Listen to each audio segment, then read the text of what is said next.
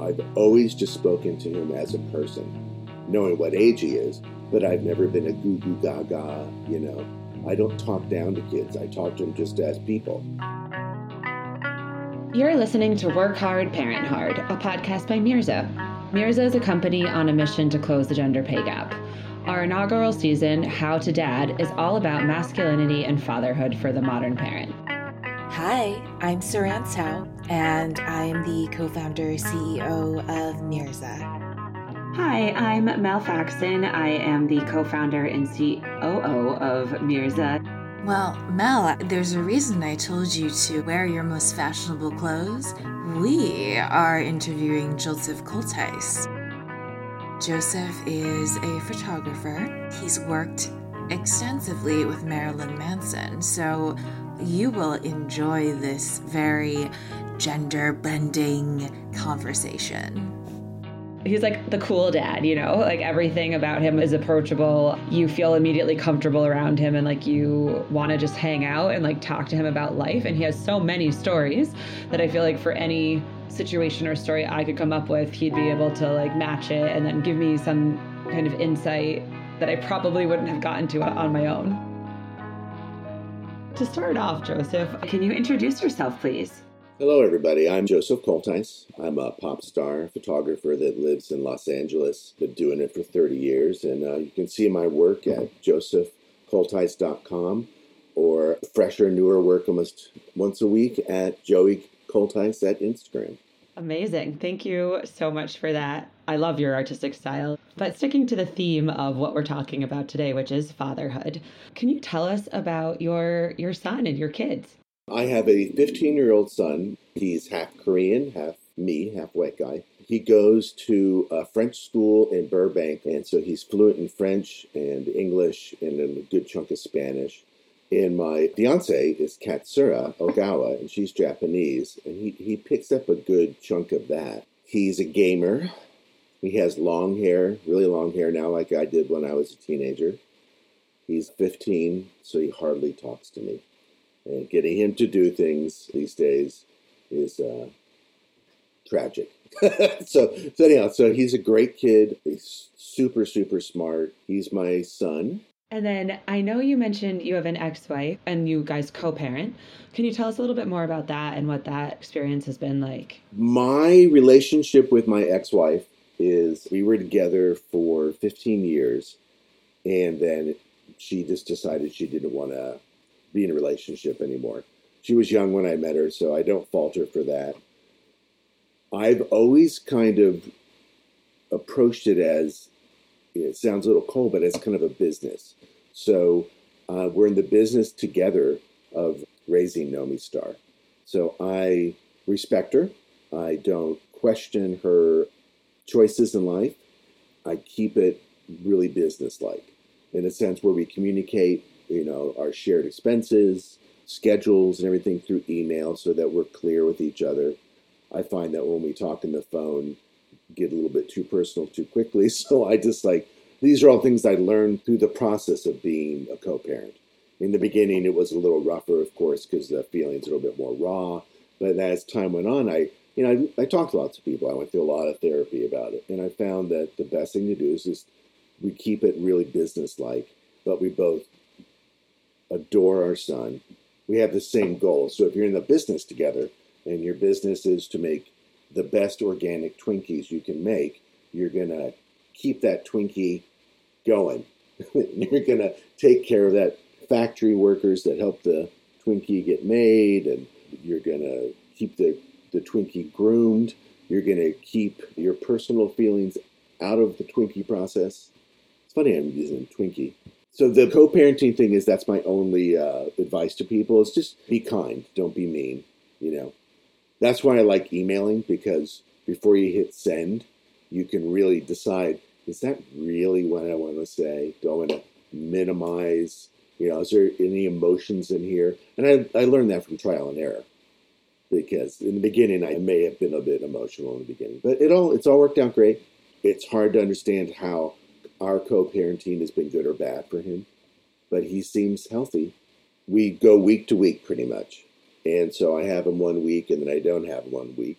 The positive sides of it are, and that's was funny last night. I sat around and thought about it. Is that I do get a week to reset and have my own time, and then a week with him. So I think my week with him is more precious than if I had them every day. A lot of the families that we hang out with, you know, their kids, they're dual couple, and they have lots of kids, and they they kind of get worn down by the every day having the kid. They might not relish them as much as when they're gone for a whole week.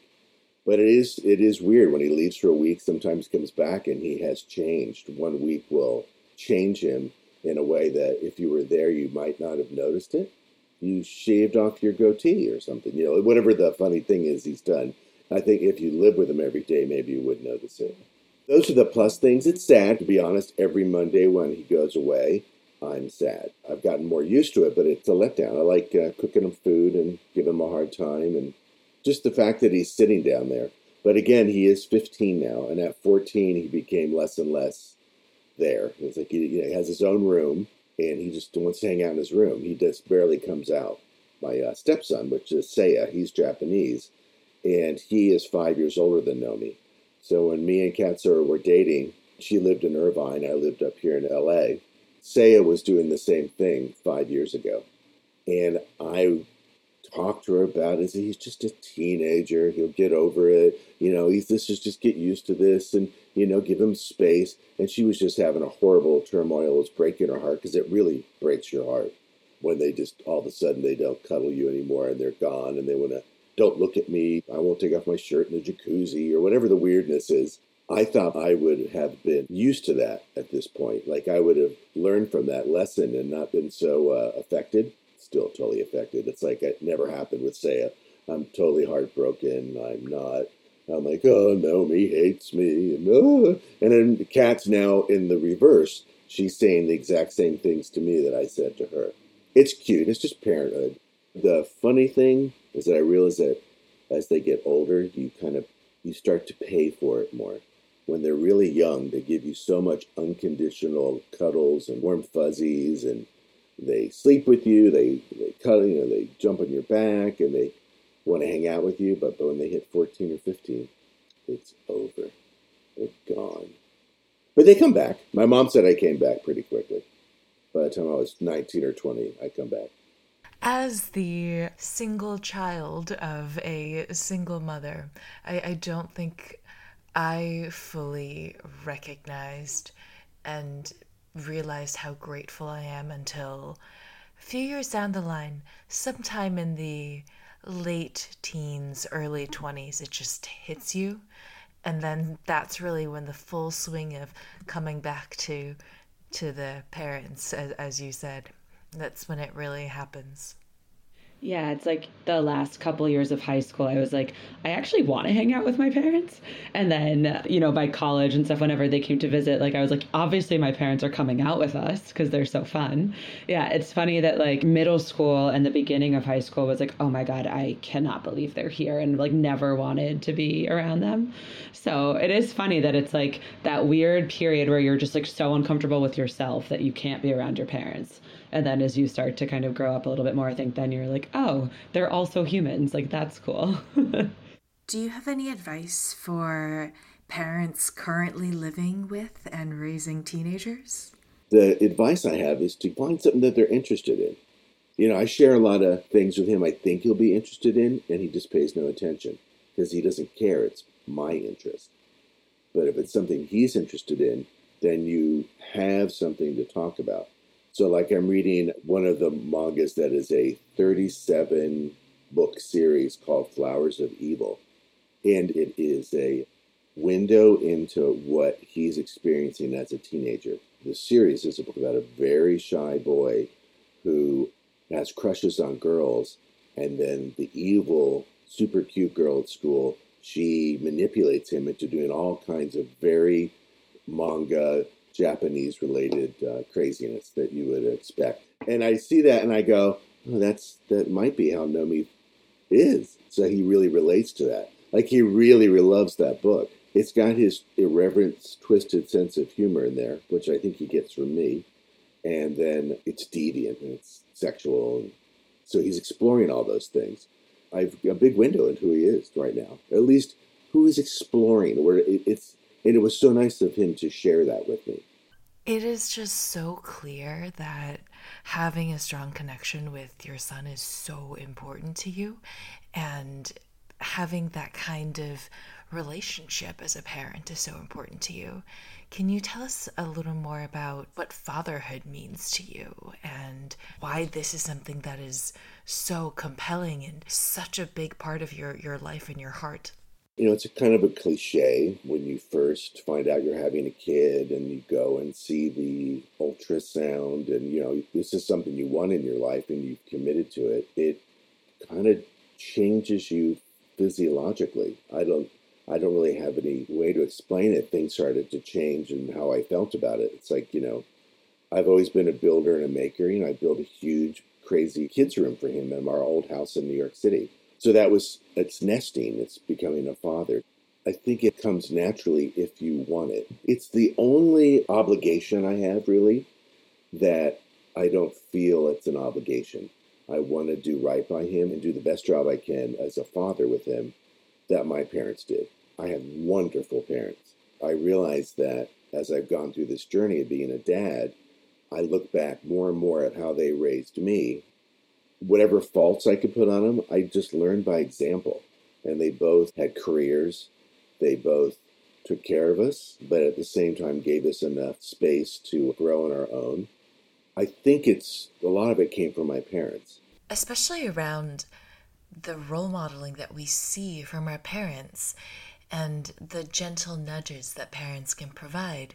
Do you have any stories of when you saw any traits in Nomi that were flags to you or ways that you've nudged him? I can think of one off top of my head that it was uh, astonishing to me and was a learning lesson. And this involved three other families.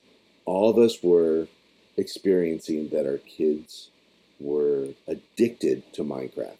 I mean, to the point where they would lie to us and say they weren't playing Minecraft and go hide somewhere. One of the families, the son would get up in the middle of the night when I went to bed and go in a closet and play Minecraft all night. And then they started to realize he was kind of sleepy and out of it every day because he'd been up all night playing Minecraft in a closet. So all our parents got together and it worked out great. So we said, told all the kids that the other parent has came up with this idea that no one's going to play Minecraft for a month. So basically, Justine could blame it on me, and I could blame it on the Browns. And we stuck to it for a month. With me and Nomi Star, I talked to him about what addiction is and addictive behaviors. He was nine years old, probably by the second week, maybe, he was like, Oh my God, Dad, I'm addicted to Minecraft. I understand it now. It was such a teaching thing. It was crazy having a sleepover with him at that point, and there was no Minecraft. And the thing that you're always like, Come on, kids, go play in the backyard. Without Minecraft, they were getting all the shovels out and digging holes and knocking things over and hitting themselves with, you know, rocks. And two weeks before that, they would just all been in the room playing Minecraft together in the same room. At the end of it, when they could play Minecraft again, he wasn't like, oh, yeah, there it is. Oh, I'm going to play guitar more, Dad. Like, okay, cool. That was a teaching thing for me, too, I think, because then I learned this is a way to illustrate something to somebody, adults or not. It's just like take a step back from it and see if it's really that important. I love though that you you worked with other families to like kind of place the blame on on each other. But then they're all in it together too right? So there's like that bonding moment for all the kids of knowing that like they all have to follow these rules which i think like i remember being like oh i'm just going to go to markin's house to watch r-rated movies because her parents don't care. But you know when all of the parents are on the same page like that's pretty cool. Well honestly even just that approach i think it's surprising in a way, but lovely that at nine years old you sat him down and talked through this is addiction. I'm going to speak to you like an adult and think that you will learn like an adult. And he did. And that's just such a beautiful illustration of the level of depth and understanding we can expect from kids. That's one thing I haven't vocalized is that I've always just spoken to him as a person, knowing what age he is, but I've never been a goo goo gaga, you know. I don't talk down to kids. I talk to them just as people. All of his friends, I talk to them as not necessarily adults, but a couple steps higher than whatever their age level is. I don't expect a pre-K kid to understand, you know, what a 15-year-old would understand. So I speak to them as people, and I do think that's why uh, I have a healthy relationship with them. I never talk down to him about things. I, I ask him questions. So, to wrap up, what are some big takeaways that you would want to share to other parents and any points that you want us to touch on that we haven't? Just uh, be present, you know, enjoy them when you're with them. Read The Power of Now. It's a great book to get you present. Enjoy them when they're young. Really spend a lot of time because when they become teenagers, they go away for a while. But I'm looking forward to our adult relationship a lot. I think he'll probably help me a lot more than I help him, maybe. Well, I think that that is everything we had to talk to you about. This has been amazing. The stories have been wonderful. Thank you so much for for talking with us. All right, next week we are talking to James Millar, the author of The Gender Agenda and Dads Don't Babysit. I think he has some great views on gender constructs and how they apply to our children from day one. To get more information about us, please, please visit our website. It is heymirza.com.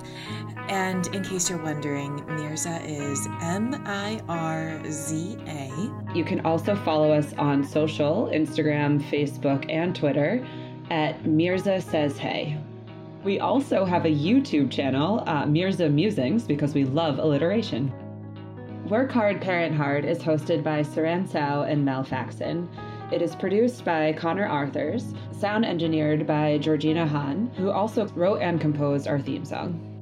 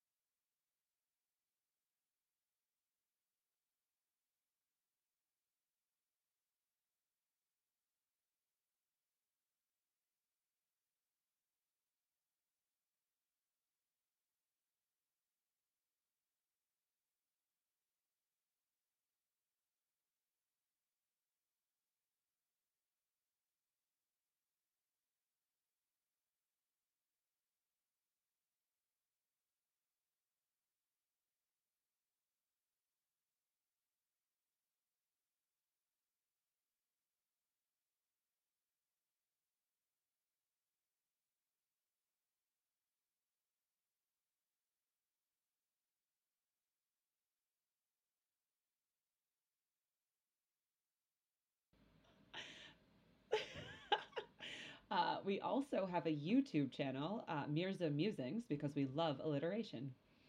Work Hard, Parent Hard is hosted by Saran Sao and Mel Faxon.